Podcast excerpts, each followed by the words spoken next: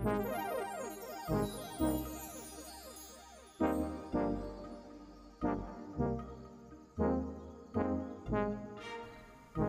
and welcome. In this series, I'll be talking to a range of founders and business owners about their journeys. We'll cover the highs, the lows, the good, the bad, and the ugly. Since co founding my own startup seven years ago, a tech driven peer to peer gambling business, I've been navigating the startup and investor world. In recent years, I've focused on helping startups with fundraising, but that often involves advice on wider strategy, growth, sales, marketing, and everything in between. Along the way, I've met some incredible and unique individuals, and they all say the same thing building businesses is hard. Getting economic return from any creative endeavour is one of the most difficult paths to choose in adulthood. It's tiring, grueling, and it carries a very, very low chance of success. When we do usually hear from startups, it's often after they've already found success. We only ever see the final polished version with the carefully constructed backstory of how they made it. This series focuses on businesses in their earliest and most turbulent stages and aims to showcase the difficulties that entrepreneurs face and how they overcome them. I strongly believe there is incredible value in hearing the trials and tribulations of businesses as they grow, and hopefully, this will shine a useful light on how businesses go from zero to one. The people I interview are from a diverse range of backgrounds, operating in a wide array of different industries. We cover a breadth of topics, including how you go from idea to launch, how to make your very first sale, marketing, PR, and much, much more.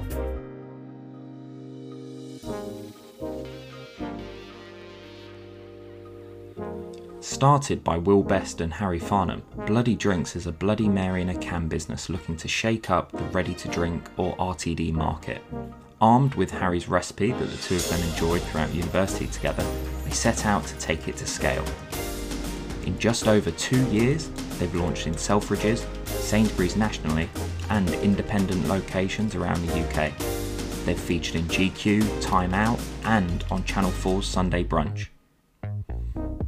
The two of them are a fantastic team, with Harry having a background in digital publishing, achieving great success with his Mozart project, winning plaudits from no other than Stephen Fry, and possessing a very obvious eye for design and branding. Will boasts a career in advertising in a previous life, is an established TV presenter, and had former startup experience through founding and successfully exiting a music tech business, Audiosplitter.fm. Today, I'm talking to Will and we go through the nuts and bolts of production. They started by literally making bath loads of Bloody Marys to test, the importance of being agile as a small business, and what led them to making the jump into this growing market. They harbour grand ambitions, which we discuss, of entering the aviation and travel industry and more, all of which I'm positive they will succeed in achieving. As with many spare room podcasts, we unfortunately experienced some technical difficulties with the quality of my internet. However, you can hear Will loud and clear throughout, so it's well worth a listen. Any slurping you can hear in the background is myself enjoying a few cans of their bloody classic. I hope you bloody enjoy.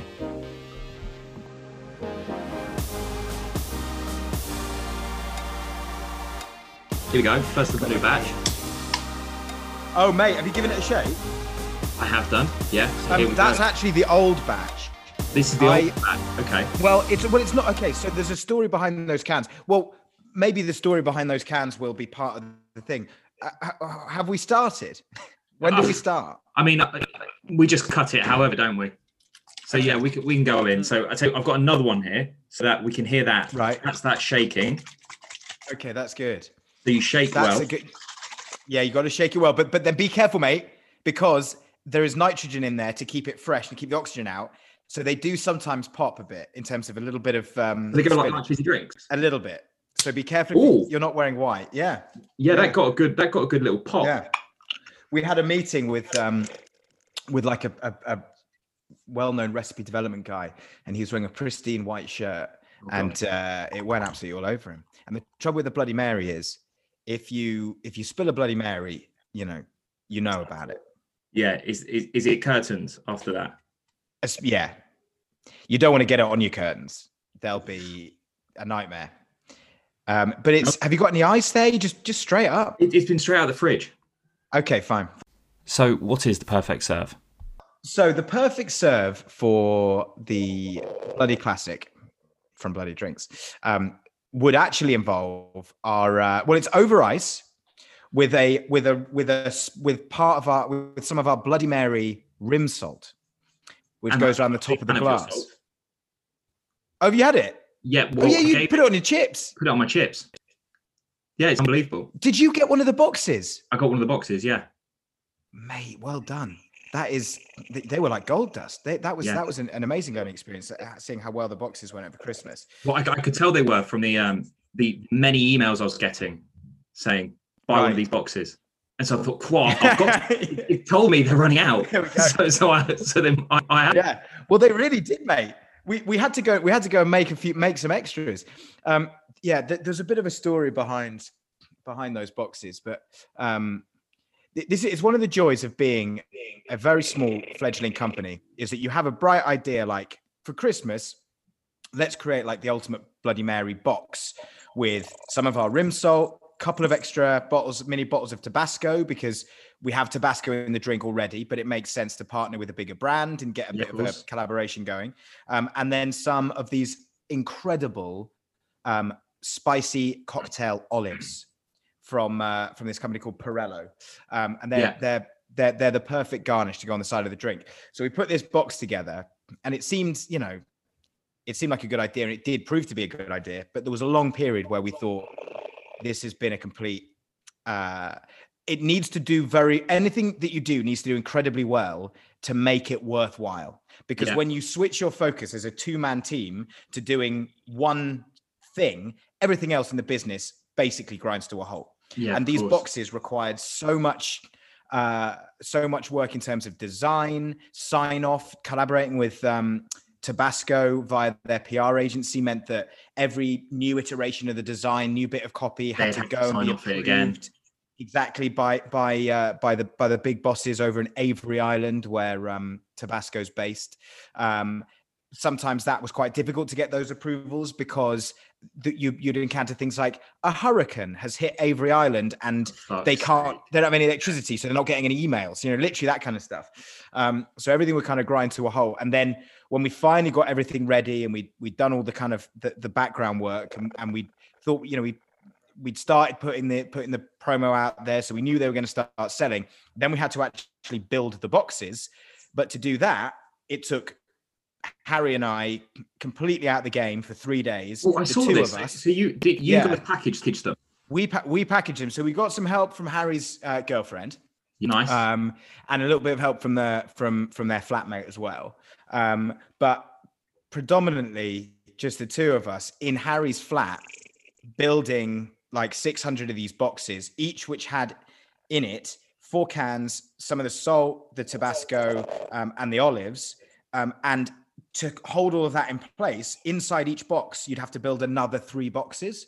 So all yeah, of it, all with the, recyclable bits to it. exactly yeah, yeah so so it, it just the amount of time and effort and harry's flat was just completely overrun and just became like a, a you know it, it was a production line but like the world's messiest production line. He's just got a new puppy who was attempting to chew everything. You're trying to stop the dog pissing on the new boxes as they come off the production line. And you know which obviously didn't happen um as in the dog didn't wee on anything. But um but you know it's, it's like disclaimer, that kind disclaimer. of yeah exactly. Very much so. Um but uh but you know when when when you are a two-man band um everything that you do has to be has to be well thought out because Yeah. there are only two of you. So if you if you're going to do it, you need to start now because everything's so time consuming. And so that Exactly, takes, I think exactly. Hardest, one of the hardest things a lot of um, small businesses encounter is being decisive. So if you're suddenly Mm. thinking about a Christmas box, I mean, how early did you guys think of that and then have to put it into practice to make it happen? well again being being a two-man team um you're, you're exactly right. Christmas anything for christmas has to be planned you know six months in advance. Yeah. but when you are a two-man team who are also you know launching into a supermarket and fundraising Yeah. and you know having nightmares with supply chain issues caused by a pandemic and also doing all of the marketing and all of the social media it gets to november the 1st and you're like oh god christmas you know?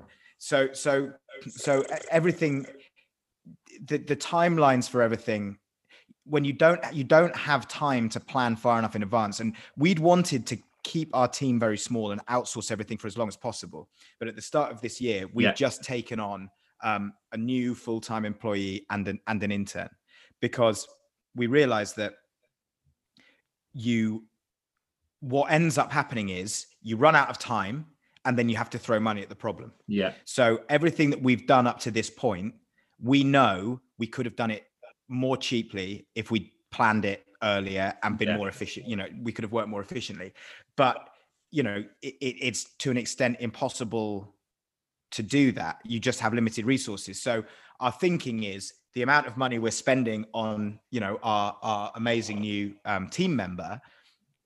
That the aim is we will save that in unnecessary Yeah. cost you know like the amount of time the number of times that it's like you know shit we have to do this thing and you know we've run out of time on this so we're going to have to just pay extra to get this pallet moved you know overnight and that's you know that's a 100 quid and then like Yeah, yeah. we're going to have to addison lee this thing to there that's 50 quid and you know all of these things over the course of the year add up um, yeah. because because you you you you just limited resources. So now, um, you know, the the the sort of the aim for this year is we're planning three months in advance for everything that we do. Yeah. Well, planning longer, but executing in advance.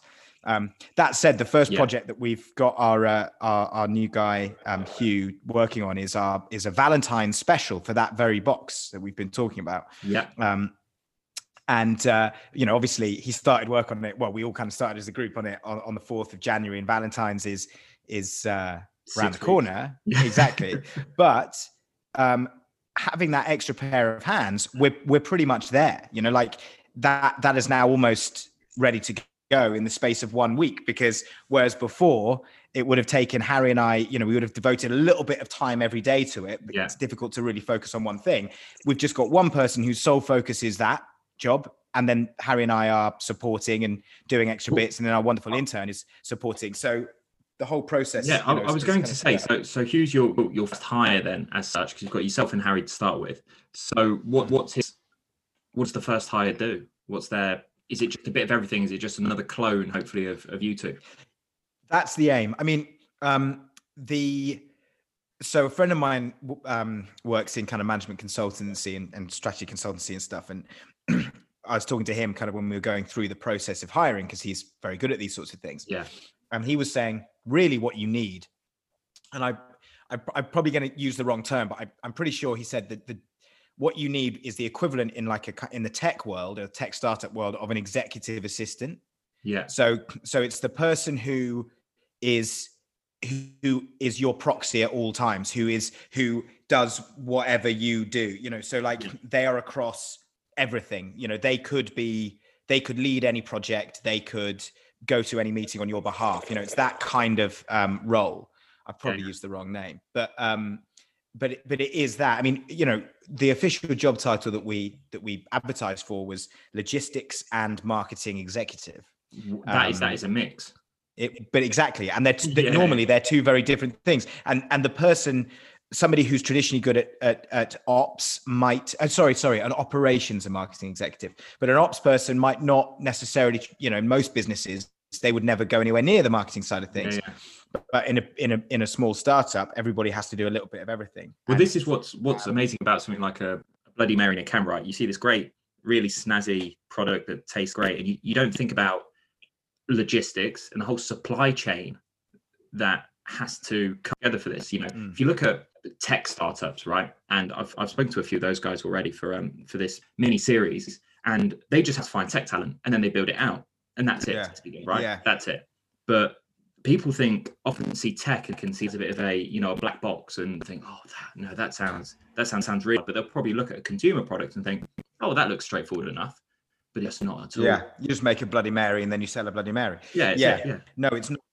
Yeah, and I think the thing that I've, you know, so Harry and I, when we started this business, we between us had exactly zero experience in the F and B, you know, in in yeah yeah the food and drink world. We had done absolutely nothing um, other than eat and drink, um, Yeah. and that I think that naivety, whilst it's obviously thrown up its challenges, has probably been one of our biggest strengths because if we'd known how hard it was going to be, we wouldn't have started yeah, in the first place. Yeah. Um, and I think we would have probably reined in our ambition because we would have been too aware of the potential pitfalls. Yeah, and- it's, and- it's like you're, you know, you- you're you're fresh out of school or university, and you, you Yeah. think you can do anything. yeah, you you just think, well, it's exactly that thing you just said, like, oh, how hard can it be? Yeah, So we looked around at the market, and and you know, it was, it was originally it was it was very much you know Harry's original idea. You know, he came to me and was like, because you know we drink a lot of Bloody Marys together, and he came to me and was like, mate, um, you know, I I think we should. I think somebody should put a Bloody Mary in a can. It's never yeah. I was. I was going to ask this: how much was it driven by you guys loving Bloody Marys and just wanting to do Bloody Marys and almost macro trend driven with you know the can drink? Well, I the RTD I think it start it started it started the former. It started because you know Harry was the guy at uni who made all the Bloody Marys, and he loves Bloody Marys, and he makes the best. Um, and we, as individuals, were fed up with the fact that we would be served shit Bloody Marys in bars and pubs, often Yeah. paying a lot of money for something which tasted terrible. Um, so you know, it started kind of that we love them. We're going to fulfill a selfish need, and uh, and and you know, alco pops and that kind of market. There wasn't really anything particularly premium in a can, and we knew that to do what we wanted to do, it would have to be a premium canned drink because we we need to use quality tomato juice and we need to use quality ingredients. Otherwise, it's going to taste shit, and there's no point Yeah. in doing it. Um, and we kind of originally we looked to the craft beer world. You know, living in East London, um, yeah, in every in every um, you know corner shop and small off license, there there are cans of beer for sale for three quid plus yeah, um you know that that wave of these craft breweries putting stuff in cans that looks really cool I mean that um, market's mental. it's ridiculous you know crazy. like you know you're, you're paying top dollar for something out of a can and part of the reason you're doing it is because the can looks really cool Yeah, it's and- it might be and- called something yeah like cool lobster drink. Yeah You exactly, know, have a- have a weird yeah. little picture on it. yeah yeah yeah wcl um but they they um you know that kind of showed that people well people are prepared to pay good money for something in a can and they will accept that this is a product which has come from a small brand and a startup and you know the whole craft movement. So our logic was well if people are doing that in the beer space it's only a matter of time before people start doing that in the rtd space Yeah, and the consumer is, prob- is probably ready for it. Um, so then we started digging a bit further, and then we saw that there were some some cool brands doing stuff in in slim cans and in smaller cans, and some craft spirits Yeah. that were doing. Well, you know, M- M&S have quite a nice. well, It's like exactly. Marks and Spencer quite a nice. yeah. Well, they they had done an amazing job in terms of showing that you could put a complicated cocktail in a can. Yes, because they'd done, you know, they'd done various pina coladas and sex on the Exactly. beach. Yeah, their porn star martini was like huge and, and cosmopolitans and stuff so you know these these are spirit based they're relatively complex um, and they tasted fine yeah, and m&s manages to straddle that uh, th- th- there's always this sense that it's slightly upmarket in a way yeah, yeah. No, M&S, you know, definitely, whatever- definitely. It's it's kind of Um, premium for premium's sake. If you go into Yeah, exactly. getting the cocktail, it's Yeah. you, you know you're you're paying above market. yeah exactly oh but by the way i apologize that i am not drinking one of my own bloody Well, marys well, that is with your your trendy East London beers. Yeah, exactly. Well, they're Brewdog, but that's an interesting brand. Have that Brewdog sold out now? Are they not? They're not cool anymore. Do you think? Well, have they have they gone commercial? They are, they are still independent. I mean, crowdfunding and and Yeah. you can be part of the punk revolution. I, I, think I think that they've they, they've done they, they no they're a great brand and they've done amazing things. It's impossible when you are ubiquitous and your and your tone of voice is built on disruption. It's very difficult to to to to avoid seeming ever seeming cynical. Yeah, You know what I mean? Like yeah, yeah, if, if your yeah. whole thing, you know, like their whole, you know, punk IPA, like the whole thing was like be be part of this punk movement in terms of beer.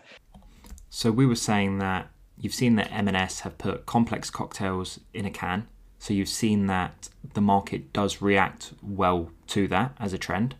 Exactly. So so so our process was we reckon there's a market for it. We also did did our research into, you know, we like Bloody Marys. Does anyone else like them? But then there are lots of good stats around that. I mean, so over the over the course of the pandemic that we've just had, um, so in in the summer where during the first lockdown, um, Bloody Mary was like number eight, I think, in, uh, uh, uh in average across the country in terms of the most searched for cocktail recipe. Um, really?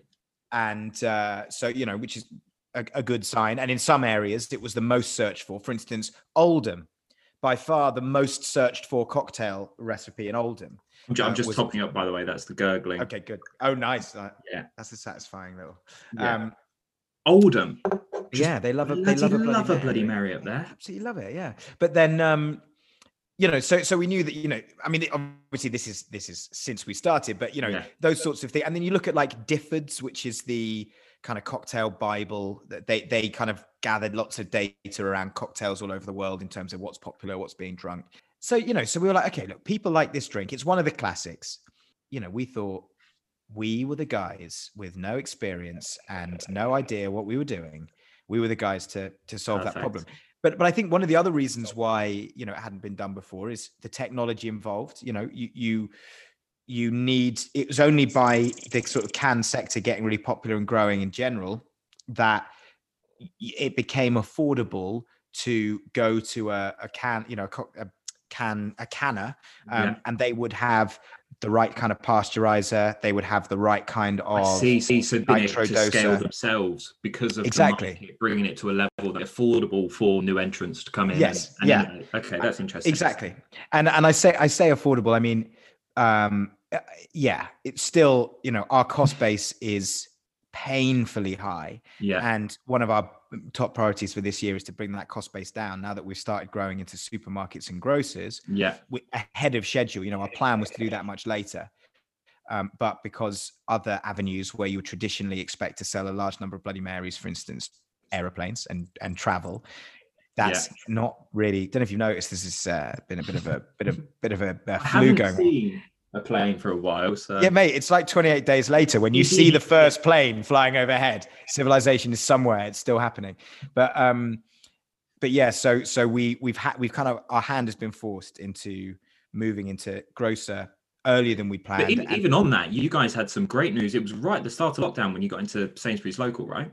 It mm. was or it was it was in the early months for sure. Yeah. So not not in Sainsbury's local, in say in the big Sainsbury's. In the big Sainsbury's. Yes. Sorry, yeah. yeah um, and um, and it was it was right at the start. So yeah, the, the, Sainsbury's was an interesting one. They, they came to us, um, which was that is great. good. Well, it was from you.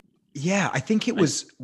So we had a yeah, I think it was just an article in the grocer. You see, this is why trade press can pay off. Yeah, you, you can feel like That's you're getting nothing back for it, and then it just takes one buyer with some some influence to to read an article about you. Well, let, let, let's let's let's circle back around to that because I want to ask some stuff specifically on the PR piece that you guys have done really yeah. well. But so so Sainsbury's come knocking at the star, unbelievable mm. from the grocer, and so then you, I mean, that must have been a hell of a relief at the.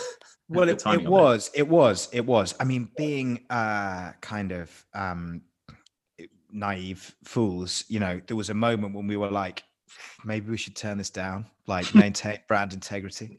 Uh you know we're pretty we're very premium brand and, yeah don't and, sell out again. Yeah. exactly. Um and then and we were even speaking we by then we kind of started working with a few mentors and advisors and stuff and and we were like canvassing opinion. We were like putting forward why we thought we should say no to sainsbury's and they were like are you complete idiots. Like, definitely don't say no to Sainsbury's. It will completely change the business. It's amazing that you get into that mindset, though, as a startup. I remember with the gambling business, we had a guy who was an MD at Ladbrokes, knew B2B and B2C gaming like the back of his hand. And we just decided we don't want to sell out and we want to go in our own direction. What? So you turned this guy down yeah. from joining your board? It was so awkward because he was my co-founder's friend from work's dad. And, And what? he- Sorry, why did you turn him down? He wanted basically in He wanted too much of the company.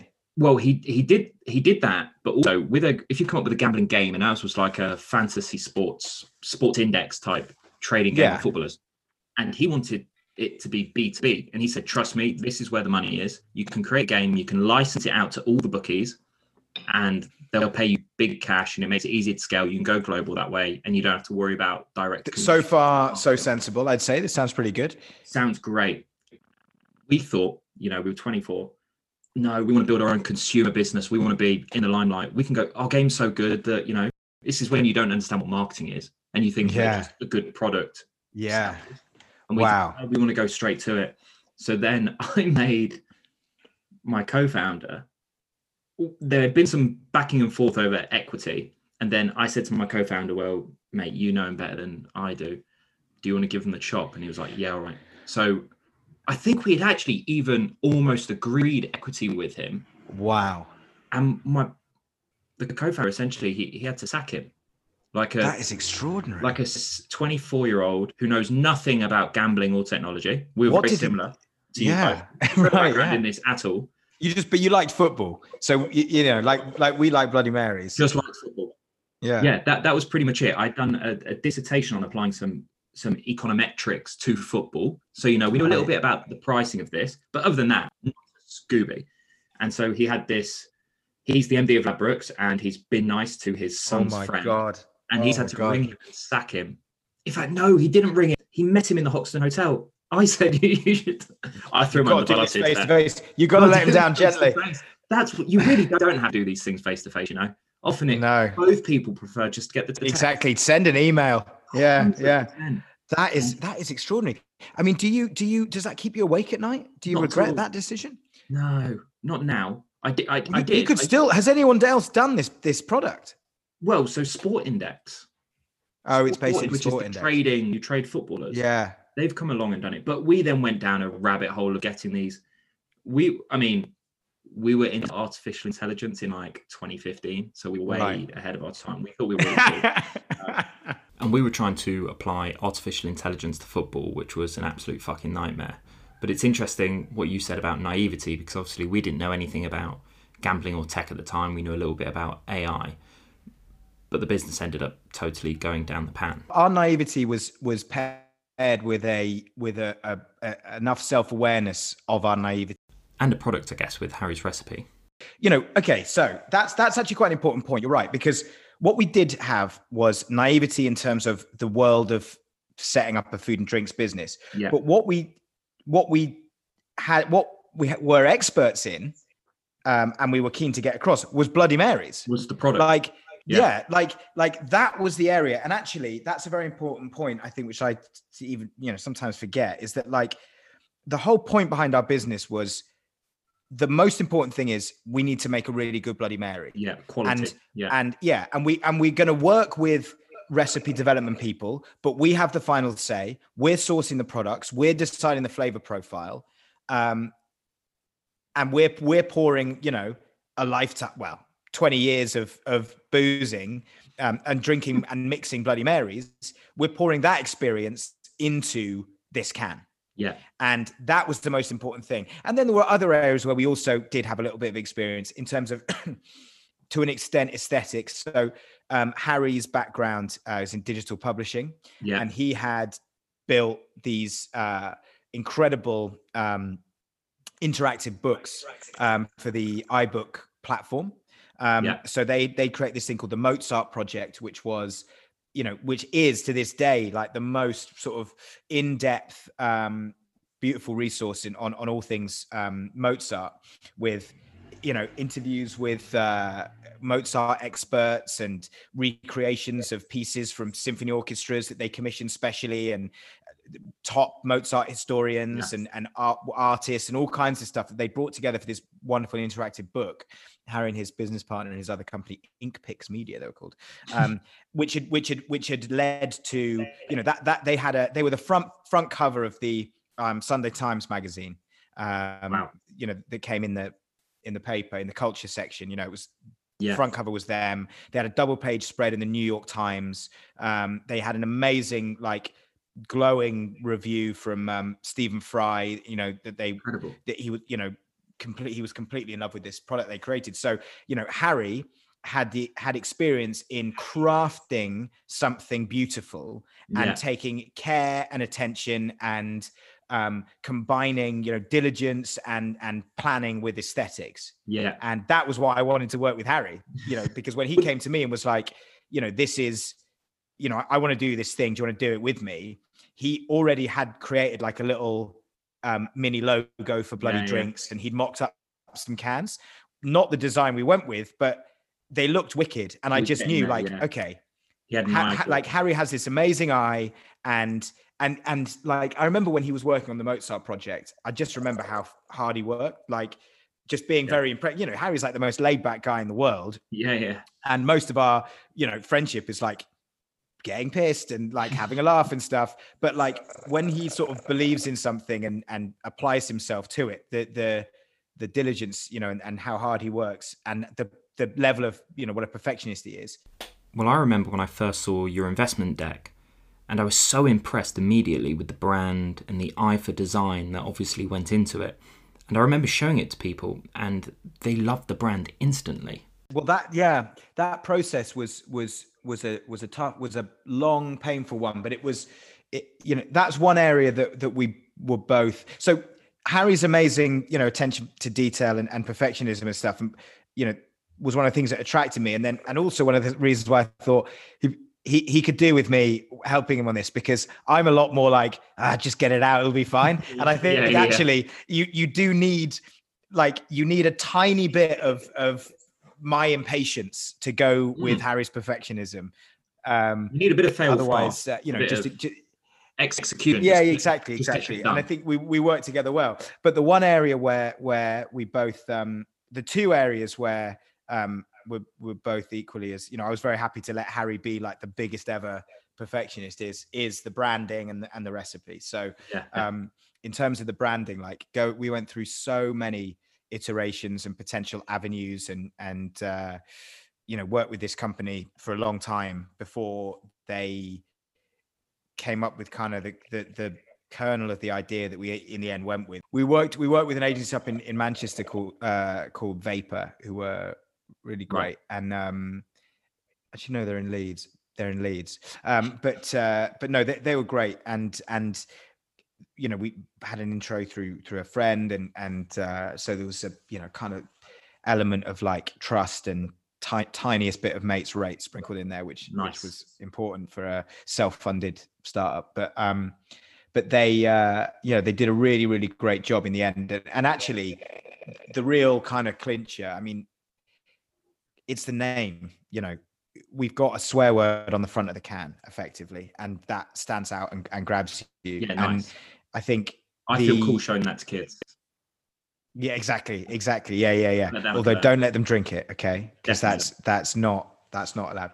Um but we um i think as we are working on new product development and as we are you know as the brand is is evolving i think there is probably going to be an element of simplifying the branding um boiling it down slightly um and you know building but just putting even more focus on that brand name and that that um that sentiment of Yeah. of bloody and i think that it's almost like cheating really isn't it when your product when you can name yourself after your product Yeah. and uh and your product has such a a name which can lend itself so so well to Yeah. So, so simplifying it out, out as the, the product development goes with the different. no simplifying it out in terms of the look and feel Right. so so at the moment we've got bloody on the front of the can and then classic and then we have our wonderful marbled um textured uh multicolored design which well actually the can that you're holding is The Christmas special. Is the christmas special Yeah. Made specifically for the Christmas Yeah. special. carefully designed and planned yeah With Christmas in mind.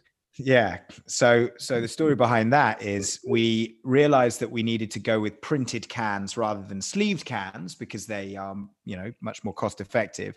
We spent 3 months redesigning the cans during lockdown so that they could be printed directly on um the design could be printed directly on because with the printed can, you can actually only have eight colors. Our sleeves have about 200 colors because there's so much shading. Um, As in, so we spent any any can you want to print, you've got eight colors. yes. Wow. Now there, there's a there's a canning company called Ardagh who we think you can do slightly more complex stuff with, but we haven't been able to get hold of them yet because every uh, just the world of canning is is a bit of a nightmare at the moment because every brand's doing it. But so we spent three months trying to convert our brand into this into what still maintain the essence of it, but was Yeah. slightly simpler. Um, and we got seventy thousand cans printed, and the company that printed them managed to do them all wrong.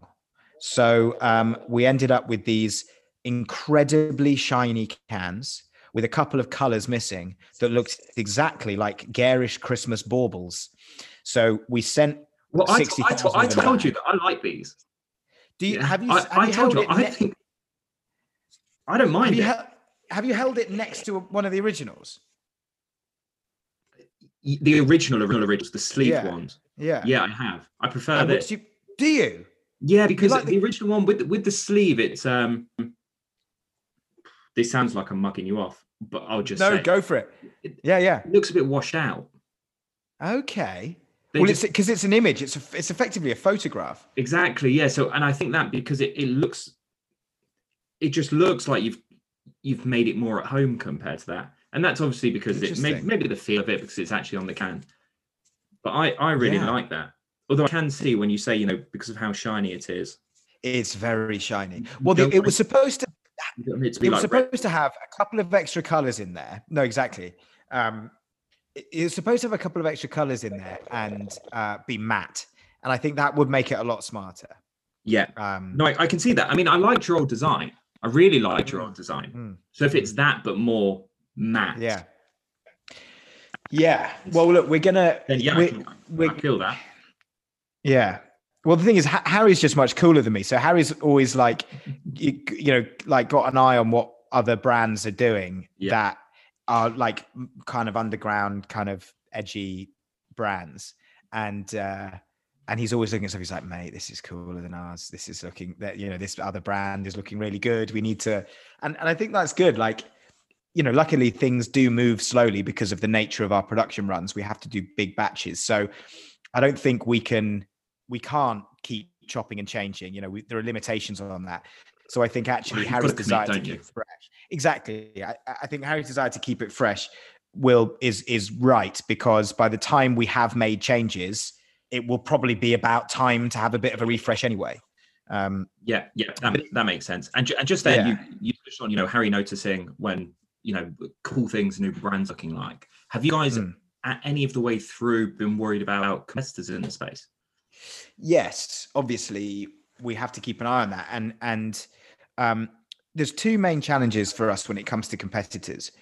The first is that somebody else is going to come come along with more backing, Yeah. more money, a celebrity endorsement, and a great product, and they are going to replace us in Sainsbury's because theirs is, has got more endorsement by whoever, or they can pay more Yeah. listings fees, and then they will be the the the you know Bloody Mary in the supermarkets because there you know there's limited shelf space about whether there's you know can you have two options on on those shelves? I don't know. Yeah. so that's the main the first aim. And the second fear sorry. And the second fear is somebody else is going to come along that's my girlfriend shutting the door. Uh, somebody else is going to come along with um, more money and more um, you know celebrity endorsement and um, an inferior bloody mary and they are going to put everyone off bloody marys in cans.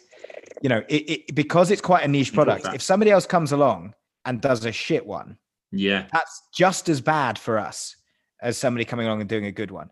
Because if you try if you're a bloody mary fan and, and you try or you know you're kind of you, you quite like them but you're not you know avid and you try a bad one you're probably not going to pick up a, a, a bloody mary in a can again. And and this is the this is you know the danger with a bloody mary. Of all the cocktails out there it's the hardest one to do well and the easiest one to do really badly you know a bad bloody the- mary in a can will be disgusting that's a challenge and something I'd not thought of with the food and beverage market, particularly with niche products as a business. Because if I try a product for the first time and don't like it, I'm probably assuming I dislike the food or drink. I'm not necessarily blaming the brand. Yeah, I, I, I yesterday I, I um, tried uh, handmade Tibetan dumplings for the first time.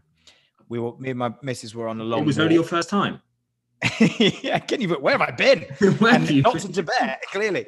And and you know, we. I thought, oh, that looks good, and I tried them, and the person per- persuaded me to buy ten, and they were a bit bland, Yeah. and I had to eat ten of them, and I'm probably never going to get Tibetan dumplings again. But I'm sure if I'd had like you know somebody that had a, bit more variation in terms of flavors and a bit more going on with every mouthful, I might now be a big fan of Tibetan dumplings. But they've yeah, put me off. you, Tibetan you just had the worst Tibetan dumplings in, in London. Yeah. Which probably are also coincidentally the only Tibetan dumplings. in Yeah, it London, might but be. Still, yeah. but it, but yeah, so it's it's it's that exact thing, and and that is kind of a worry. I mean, there's there's another um I, okay one thing i'm not going to do by the way is go on a podcast and slag off any any direct competition um because I that's wasn't- poor I wasn't poking for it. Yeah but but you know there are there are some other there are some others out there and, and I actually, thought supermarkets might might make their own. You- well marks and spencers did right, years ago and Did it was terrible. it? Right. they fucked it right up um and because it was just tomato juice and pepper do you know what i mean it was like the sort isn't, isn't there an issue with allergens in the in the factories when Yes. making these things? Well, so celery is an allergen, s- Yeah. gluten is an allergen, and there's gluten in Worcestershire sauce. Fish is an allergen, yeah, and there's fish in Worcestershire sauce. So, um, so M&S when they did their one ages ago, that it was a very simplified version, and if you're not using a really good tomato juice in a very simplified version, um, you're gonna you're gonna run into problems. So th- there's there, there is a competitor who's just joined the space called uh, he's called is it Simon Peyton? No, Oliver Peyton, the guy uh, Wow. from the Great British Menu. intentionally saying the wrong name. No, listen, he's a big celeb. He is a he is a big name in the in the F and B big name that you can't remember. Yeah. yeah, exactly. Yeah, is it? No, it is Oliver, isn't it? Do you know who I mean? No, Do you not watch the Great British Menu? I don't watch the Great Menu either. no, I don't. I've seen it. He's Oliver- one of the what- judges. He's a big celeb guy. What's his second name again? Peyton. Peyton Oliver. So Oliver Peyton is uh Google he's like a he's launched a, a canned cocktail brand called Unknown Pleasures. And they do a Bloody Mary and they do a peach ice they do an alcoholic iced tea and they do an espresso martini. Right. Um and I will get I'm gonna oh hang on. I'm gonna I need to go and get my charger because I'm on three percent battery Yep. The, and I'm gonna get another beer while I'm at it. yeah. Sounds good. So he's he's he's just launched one. Yes. So so they he so my first i- i- thought about what they were doing was um that it seemed odd that their choice of cocktails that they were going for um because what's the kind of connection between you know if you're an expert if you make a great bloody mary it doesn't necessarily mean that you make a great espresso martini and vice versa um but their logic is that they wanted a cocktail for the whole day. So you have a Bloody Mary in the, in the morning, you have a alcoholic iced tea in the afternoon, and then you have a, a, a you know Espresso martini martini, at night.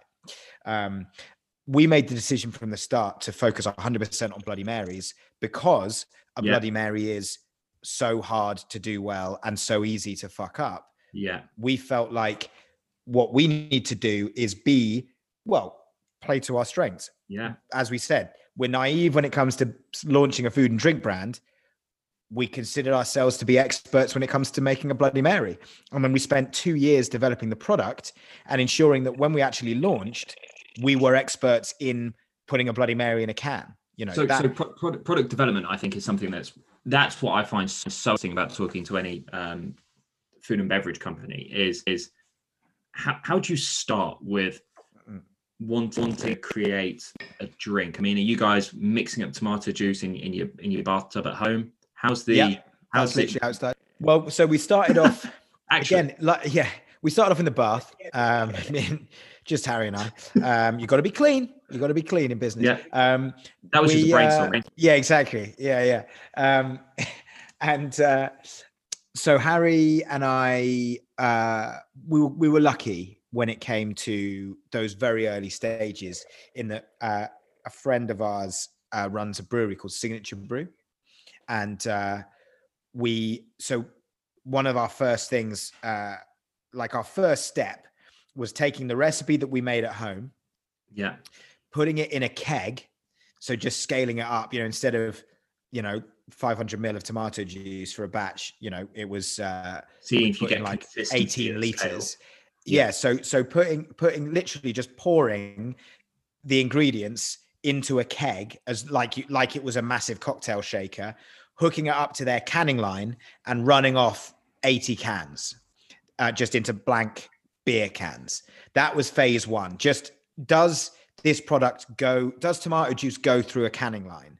Yeah. um, and what is the how does it feel from a consumer point of view to open a can and drink a bloody mary out of it because it you know it's not something that anyone had done Yeah, before i mean unless you were lucky enough to well in america they've got a couple on the market or you know or or have got your hands on a um, marks and spencer's one in like you know the the noughties vintage. um, yeah. yeah, exactly. So, um, yeah, so like, how you know, how do, does it work? You know, it, on any level, um, and that was our kind of first step. So we realized that it did.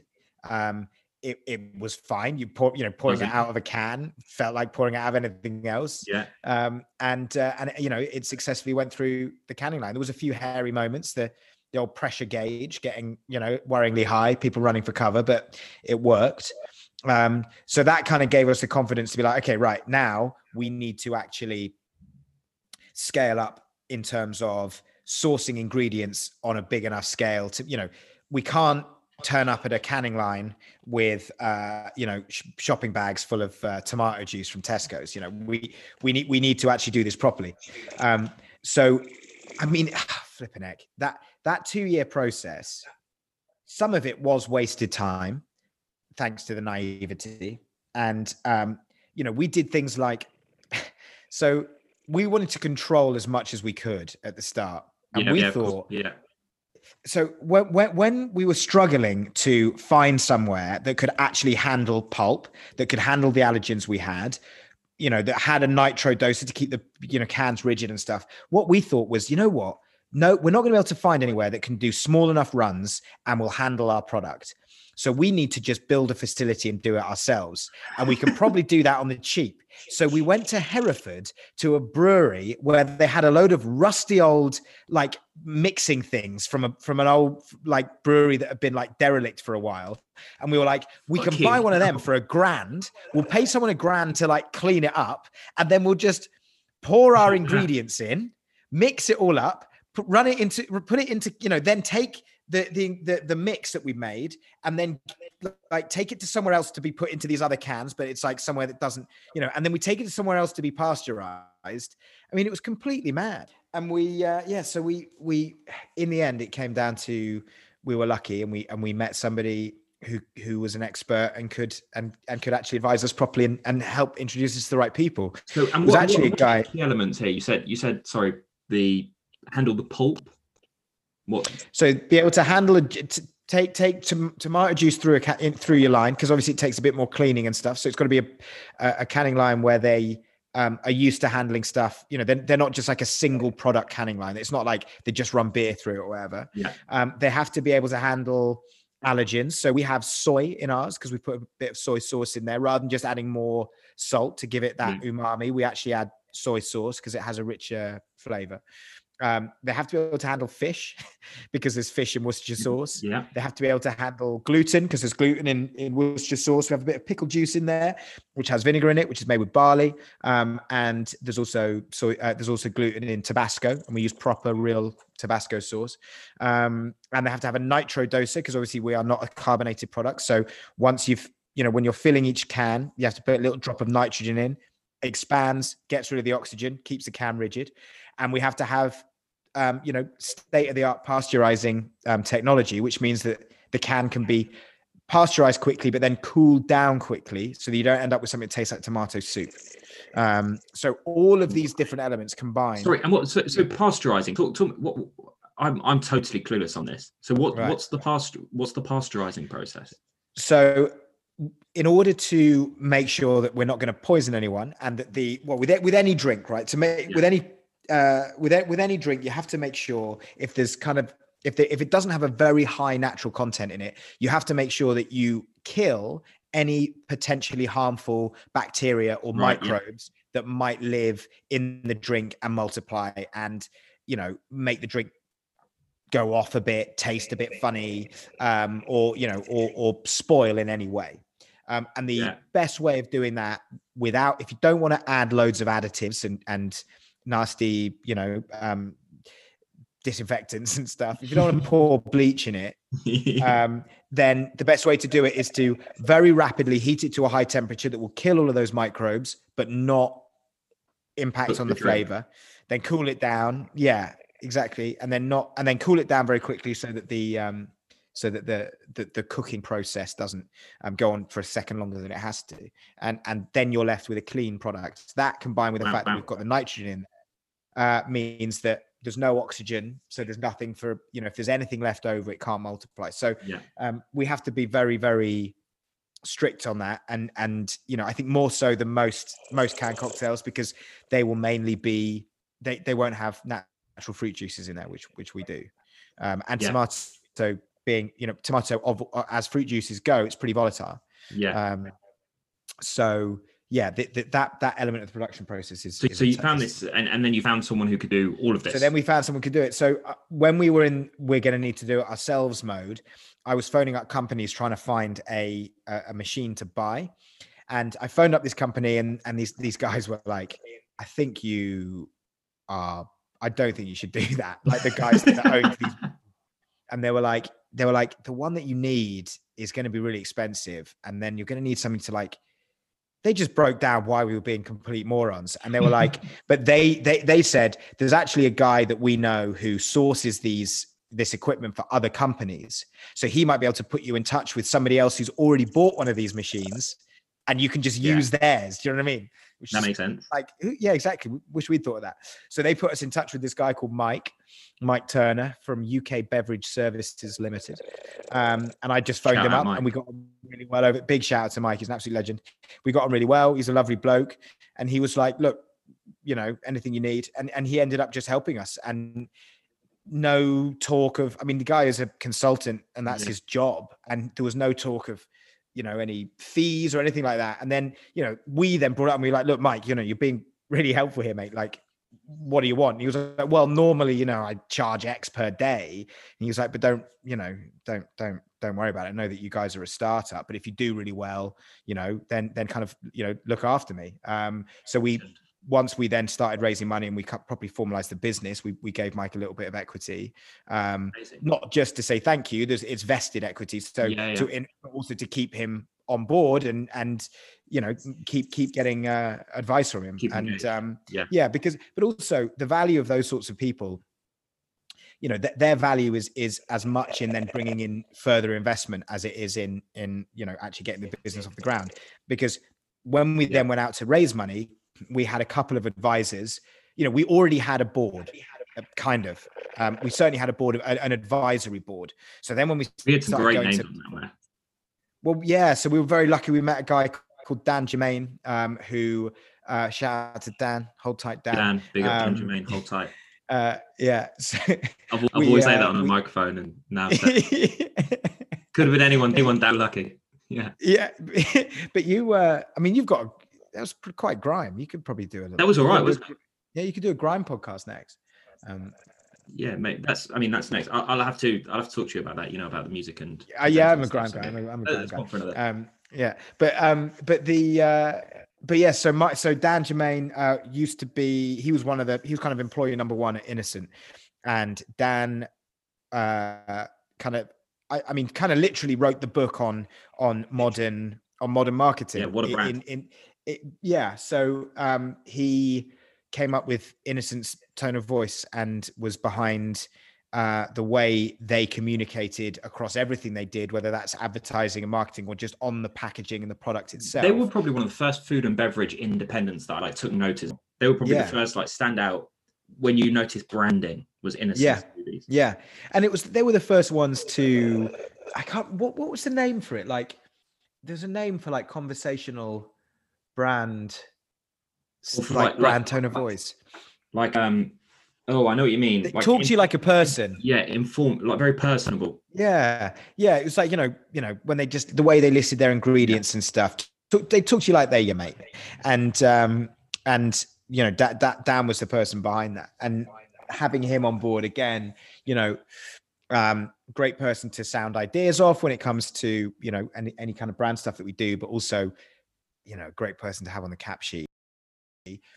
Um, yes. we we have not yet been able to get our money's worth, as it were, because Dan's got a small stake in the business as well. You know, out of Dan, because it's just been me and Harry, and we haven't had time to really do a proper marketing campaign. We yeah. haven't had time to really, um, you know, you know, work on it uh, with any kind of foresight and, and properly plan what we want to do in terms of content.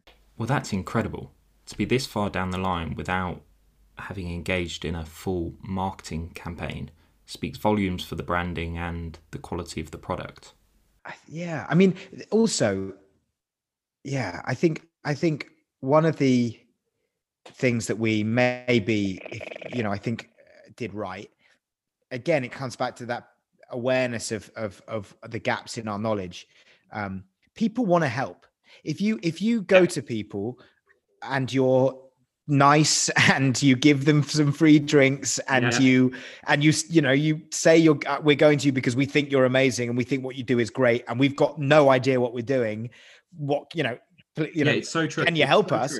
pe- pe- people are willing to help and and and i you know i almost i almost i i i hope we're learning fast because there's going to come a time when our sort of shtick of like help us because we don't really know what we're doing won't wash anymore. Hopefully, that will get to a point where the product is doing really well and the brand is out there, and people, uh, yeah, we, we people won't kind of um, th- won't believe us if we say that we we've we've got no idea. I mean, we're not. We're, fuck me, we're nowhere near that stage yet. We've got a long way to go, and we still. I mean, you know, this guy Hugh that Harry and I have brought on as our first employee, and Arva is our um, intern. She's amazing. Um, and uh, and Hugh came from a, a, another brand. He's only got kind of a year. He's got a year in F and B uh, ahead of us, working for a brand called Zinda, who like a fresh food um, sort of sandwiches um, brand. He'd done some marketing stuff for another company before in tech, and he'd actually done an apprenticeship for, at the Ginger Pig. So he's like a really? proper, he's like a proper butcher. He's got all his butchers butchery qualifications. So he loves food. He loves working with food. Get some mates, right? Yeah, exactly, mate. Well, that's also brand partnerships. Yeah, yeah, yeah, yeah, yeah, yeah. Um, but he he has Harry and I gave him the job because he knows more about a lot of what we're trying to do than Harry and I know. Yeah, know? I mean that's that's the key and, key to to, to employ yeah, people, right? Yeah, yeah. Building a team, um, and but but he's he's got to that point with you know he's only he's done a year. I mean, we effect we we kind of officially launched Bloody Drinks in uh so our first kind of shop was Selfridges. That was our first retail. Yes, yeah. That's when we kind of take this start.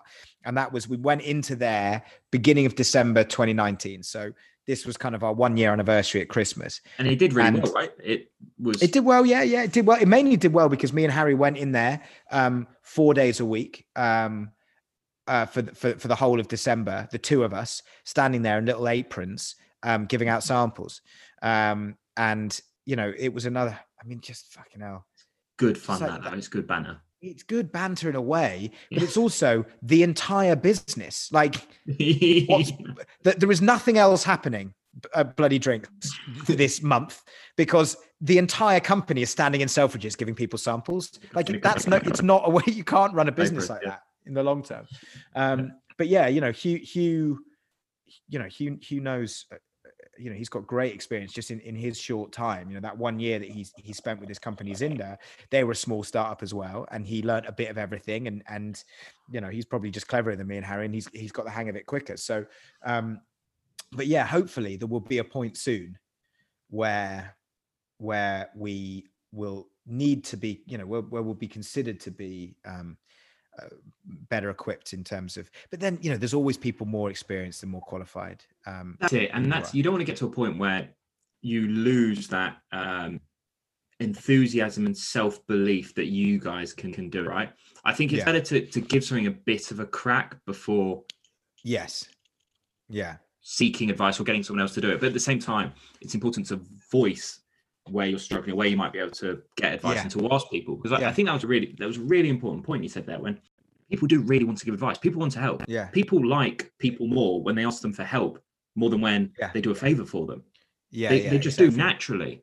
Yeah. Um, I this sounds, sounds like I was calling myself a, a Samaritan, but I love helping business. Oh, I- mate. I- Well, look, listen, listen. Big, big shout out to to to Tommy W because shout out Tommy you know W. you've Yeah, yeah you've been you've been you like so great. You know when we met um when when uh, we were first looking to raise money fundraising. Yeah. and and you've been you know the fact that you've you know invited our us our- our brand on onto the onto you know chat to you on here and Always. you've sent lots of people our way you've you've you've pushed um celebrity friends of yours to repost uh stuff of ours and you know but you're right man like and and actually you know I, I that is something that you know we're definitely looking forward to being able to do more of as well it- you know and and help other people coming through. But like the food and drink kind of world we have been you know we've been delighted with how friendly it is and how Yeah. people want to help there's no sense of competition which is i mean maybe there is when you get bigger and and things become a bit more faceless but at our level in the kind of little startup world you know we've got mates who've got cocktail canned cocktail brands and i guess even if they're not doing a canned bloody mary there's only so many cans of cocktails people are going to put in their basket right Yeah. we yeah. are i guess we are direct competitors with another premium canned cocktail but we're helping you know we're helping them like introducing them to our canners they're introducing us to their like you know design people or whatever like everybody's being really really each other. nice That's interesting. is That on Selfridges being your first outlet when you were hustling various shops, was your strategy always going into stores or airlines? You know, the B two B market, or did you want to be selling direct to customers yourselves? Well, I- yeah, I mean, kind of an element of all of those things. I mean, th- th- we knew that there was going to have to be an element of seeing how it went, um, and and again, we knew, you know, being a fairly new product, we we knew we were going to have to kind of put a few go down a few avenues at the same time and and and see how it went see where the where the where the chips fell Yeah. um, we knew that retail would be necessary. Um, it's a quick way to volume. Um, if it, you know, if, if you do it right, and we had to get, if we wanted to get onto an airline, we needed to get a stamp of approval. So somebody, somebody needed to say, this is actually good, yeah. and we needed to be able to say, people are drinking our drink, and people are enjoying it. So our logic was, well, if we can start with luxury retail, if we can start with Selfridges, um, then the question of you know um, who's buying this drink, you know, well, it's like swanky people at Selfridges. You know, that's kind of a good start. You know, um, and uh, you know what brands are you alongside? Well, swanky ones at Selfridges. Yeah. Like it, it seemed like that would be a stamp of approval and a mark of quality, both for the brand and the product itself. Um, so we figured if we could nail that, an account like that, you know, whether it was Selfridges or Harvey Nicks or Harrods or, or something of that level, we can filter down from there. Um, so that was Yeah. always our primary target when it came to to retail. Yeah. Um, in terms of like other avenues, you know, we had the kind of the same strategy with the on trade. So we wanted to get into a posh restaurant that was well known for brunch because Yeah. if if you you know if it's good enough for the swanky people who are going to eat you know uh, wherever um and and it's it's on their menu then it must be a good bloody mary Yeah. um so we targeted a few places around like shoreditch and stuff and we ended up going into albion which is uh the Conran place um which you Really know, it's not it's love it's great and it, and it's no you know it's busy at brunch and it's you know it's it's not cheap but it's it's the right kind of um you know it, it's it's kind of accessible. Yeah we, we knew we were never we're not we're not gonna like you're not gonna go to the connaught and ask for a bloody mary. They're like oh we've got this really nice one in a can. But, but you know so so you've got to kind of pick your but of places of the places that have you know fairly you know speedy turnaround you know we thought somewhere like albion would be a good start. So we so we targeted that for the on trade and we wanted to filter down from there. We targeted um selfridges and places like that and we, and we wanted to filter down for there in retail. Um and then travel well travel was a is a slightly a slightly trickier one because it's just quite a complicated and murky world to actually get into. Yeah, but the thing is, I can just so see. As soon as I saw it, I thought British Airways, Bloody Mary. Well, mate, listen, the the aim like has always been to get on an airline, and the volumes. I mean, you know, my mum always used to get a Bloody Mary on the flight. Yeah, same, same. Yeah, yeah. Is yeah, that no, just it, well, it, it's it's a thing. Play like Bloody Marys on planes is a thing. That's just and right. Good. And it, but it's like I, there are actually scientific reasons behind it. So um, so when you're at altitude and and and in a pressurized cabin, your taste buds change, and uh, everything you your taste buds are dulled significantly.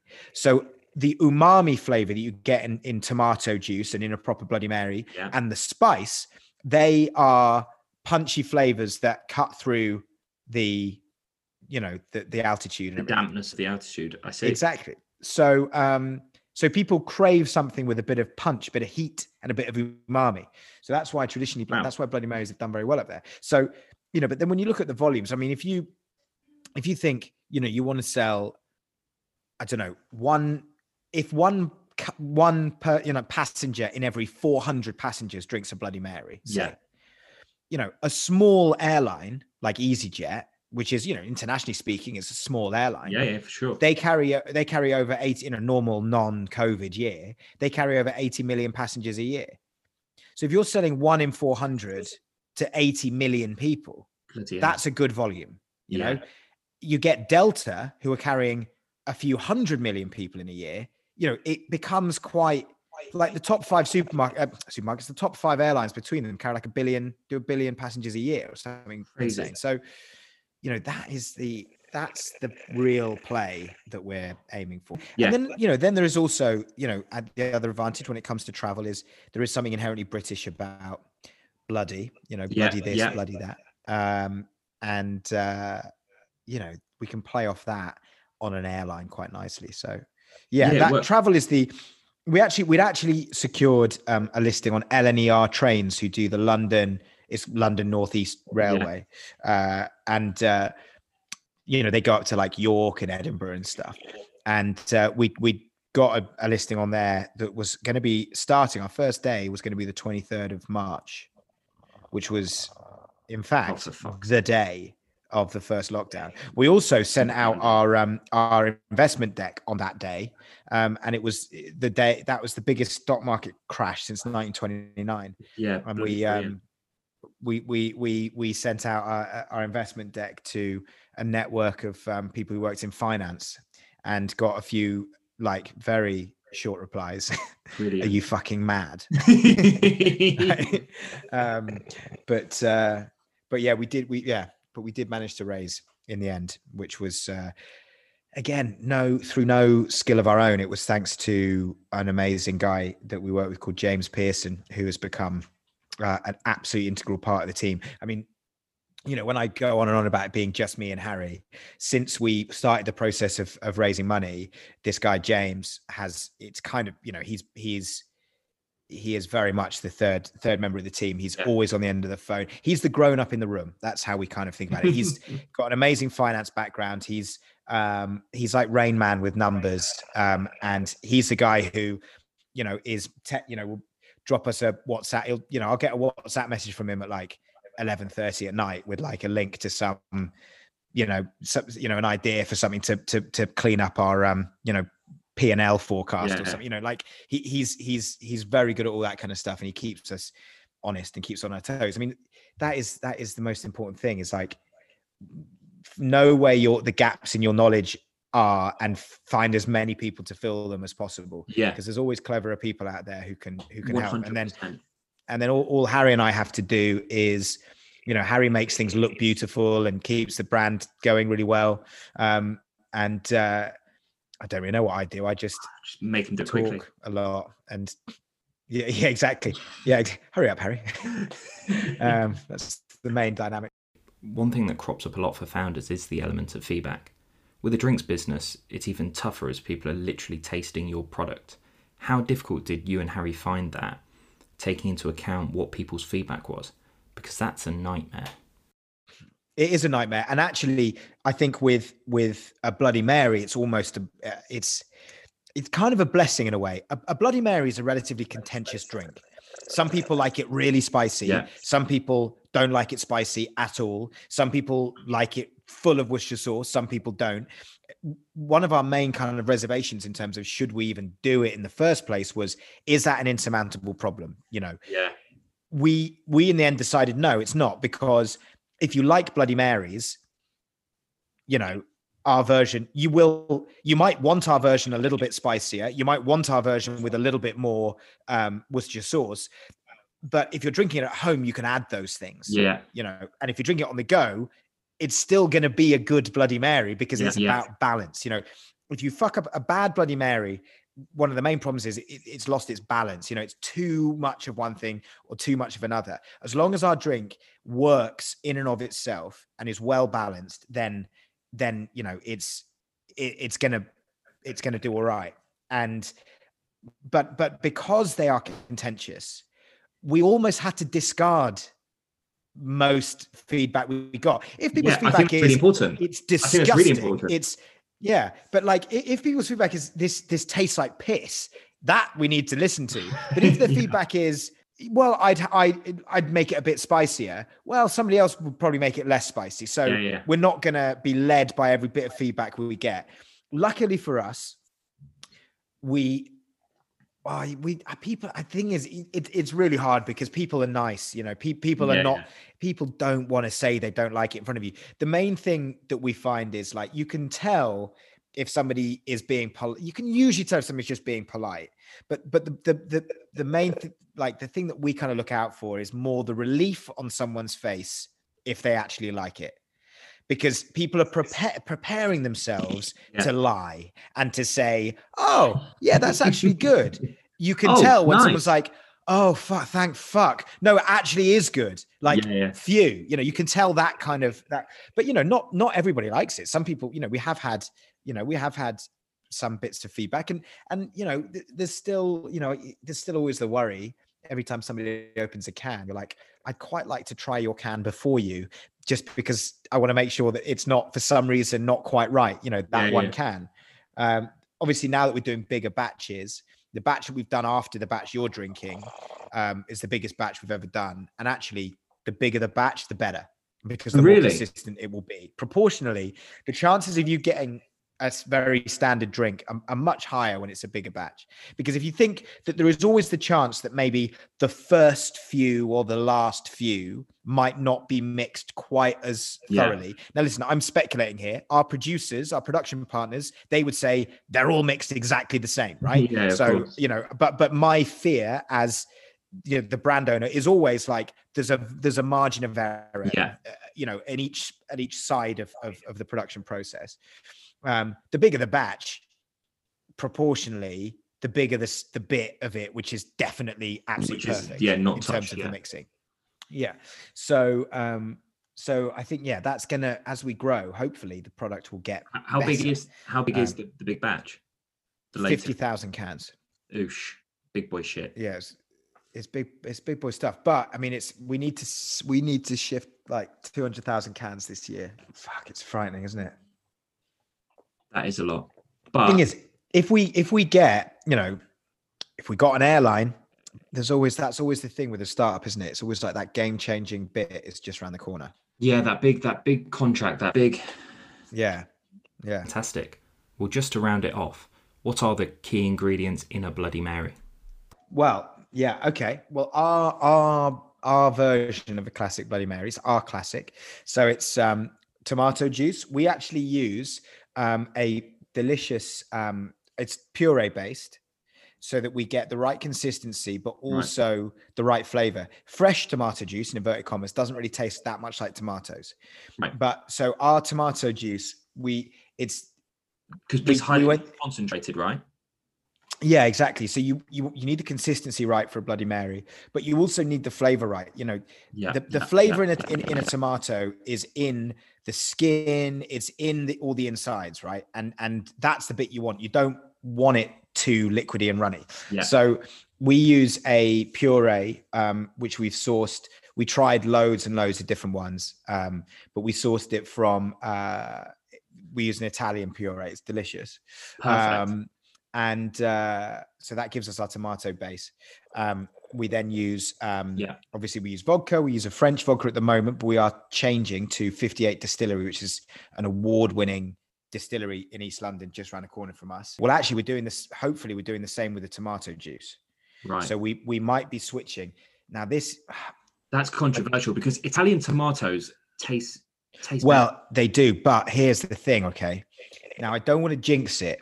So, but hope that, that we are looking at using a what what could be the best tomato juice in the world. All right. And there is a reason for that. So wow, wow. nine, the reason why most tomato juice doesn't taste like fresh tomato juice doesn't really taste tomatoes is because it's to get the ju- amount of juice you need and stuff. People use big tomatoes Yeah. and they have less flavor. The most flavor in a tomato is in the piccolo tomatoes, but you're not going to juice piccolo tomatoes of because it's so inefficient and they're so small. Now we have access to the world, possibly the world's only piccolo tomato juice, Wow. and which comes from the UK, from an amazing place in in uh, Suffolk called Stirling. They have this I- huge. I, knew that piccolo tomatoes were from the UK. Well, they well, it's it's a massive greenhouse, but it's totally closed loop. Totally like their aim their aim is to be like carbon neutral. They re reuse all the nutrients from the soil. They reuse all their water. It's this incredible place we went and visited, and for various reasons they are looking to juice these piccolos. But anyway, I don't want to kind of jinx it and Yeah, yeah, because if we don't and we continue using tomato juice we're using we're very very happy with it but um but there's a chance we might change that if we do you'll know about it because we'll make a big song and dance of it um but yeah then we've got vodka we've got um sherry We're using an amontillado sherry which is a little bit fruiter uh, a little bit more minerally um that goes that is a really nice bridge between the the kind of sweetness of the tomatoes and the fruitiness of the tomatoes and the vodka it kind of holds the, that flavor profile together. Um, we use a little dash of soy. What, what, for- was Harry using sherry before? yeah, Wow. always, I always. mean, how'd you- We how'd we we experimented with a Bristol cream, and and our first recipe we had a Bristol cream, but actually, um, which can work when you're doing it at home, but because of the tomato we went with, the it, the, the combination was slightly too sweet. right. So, um, I mean, this is why it took us two years. You know, Yeah, yeah. like there's a lot of fine tuning going on. But so we've got the tomatoes, we've got the vodka, we've got the Amontillado sherry, um, lots of fresh lemon juice, which again a lot more than you would put in in a home mix. But because of the pasteurization, because Yeah. of the, the whole canning process, because of the type of tomatoes we're using, that lemon juice plays a big role in making it taste fresh out of the can um, and you want that citrus note which cuts through the soy as well. So Yeah. you want salt, you want umami. Um, we use we use soy to to give that kind of richness. Um, pickle juice, so a, a bit of pickling spice uh, and with vinegar, um, again to add a kind of tangy sweetness to it. Um, just a little touch of that. Um, we have a little bit of pepper, obviously a bit of seasoning. Worcestershire sauce, that's a must. The exact amount is what took a long time to settle on. Yeah, yeah, yeah. But again, I don't want to jinx it. I don't know when this is going out, but we're talking to Lea & Perrins about actually big deal. putting Lea & Perrins in there. So if we Deal. can actually use real Lea & Perrins, that will obviously be pretty special. Um, and then the heat comes from Tabasco sauce, the one and only. You don't want to use anything else in a Bloody Mary. I mean, some people use horseradish, of course, and I am not averse to a bit of horseradish in my Bloody Mary personally.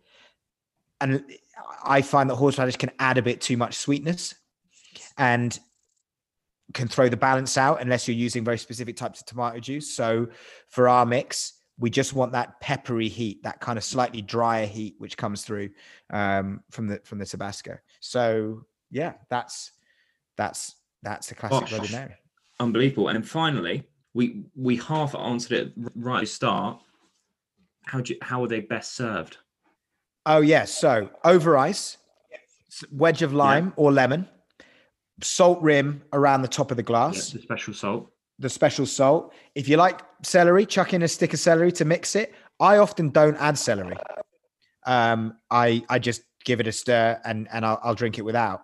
Um, but stick of celery, and then ideally, I would say you want a garnish and you want a a garnish that has that kind of richness. So I, I would put in some olives. So olive, olive olives on a cocktail stick laid across the top. Now the Perello cocktail mix that we use that we we sell through our web shop and that we put in our bo- Yeah. in the special Bloody Mary boxes, it's got jalapenos in it. So it's it's olives, gherkin, two types of olives, gherkins, silver skin onions, and jalapenos. So you have this brine, which is like salty, olivey, Yeah. spicy brine. Oh my god! If you actually, this is like a secret tip. If you pour pour a tiny bit of that brine into your Bloody Mary and then lay the olives across the top, you are in for a that's the trick. serious. Yeah. So perfect serve. Just to recap: shake, shake the can, pour it over ice uh, into a glass with a with a Bloody Mary salt rim around the top. Chuck in a wedge of lime, and if you're feeling really swanky, a couple of cocktail olives and, and a stick of. Unbelievable. There you go. Amazing. Lovely jubbly. You you mate. best from bloody drinks. Yeah, Thank exactly. you. Yeah. Thanks very much. Listen, thanks so much, Tom. Honestly, really, No, no really, worries at all. really appreciate you. No, you appreciate appreciate you taking the time out, mate. Nice, one, man. Well, look, thanks very much, and I will no doubt speak to you very soon. Speak to you soon, bro. Love it. Awesome. Thanks a lot, Tom. Have a good evening. And you, bro. Bye, bye, bye, bye, bye. Wow.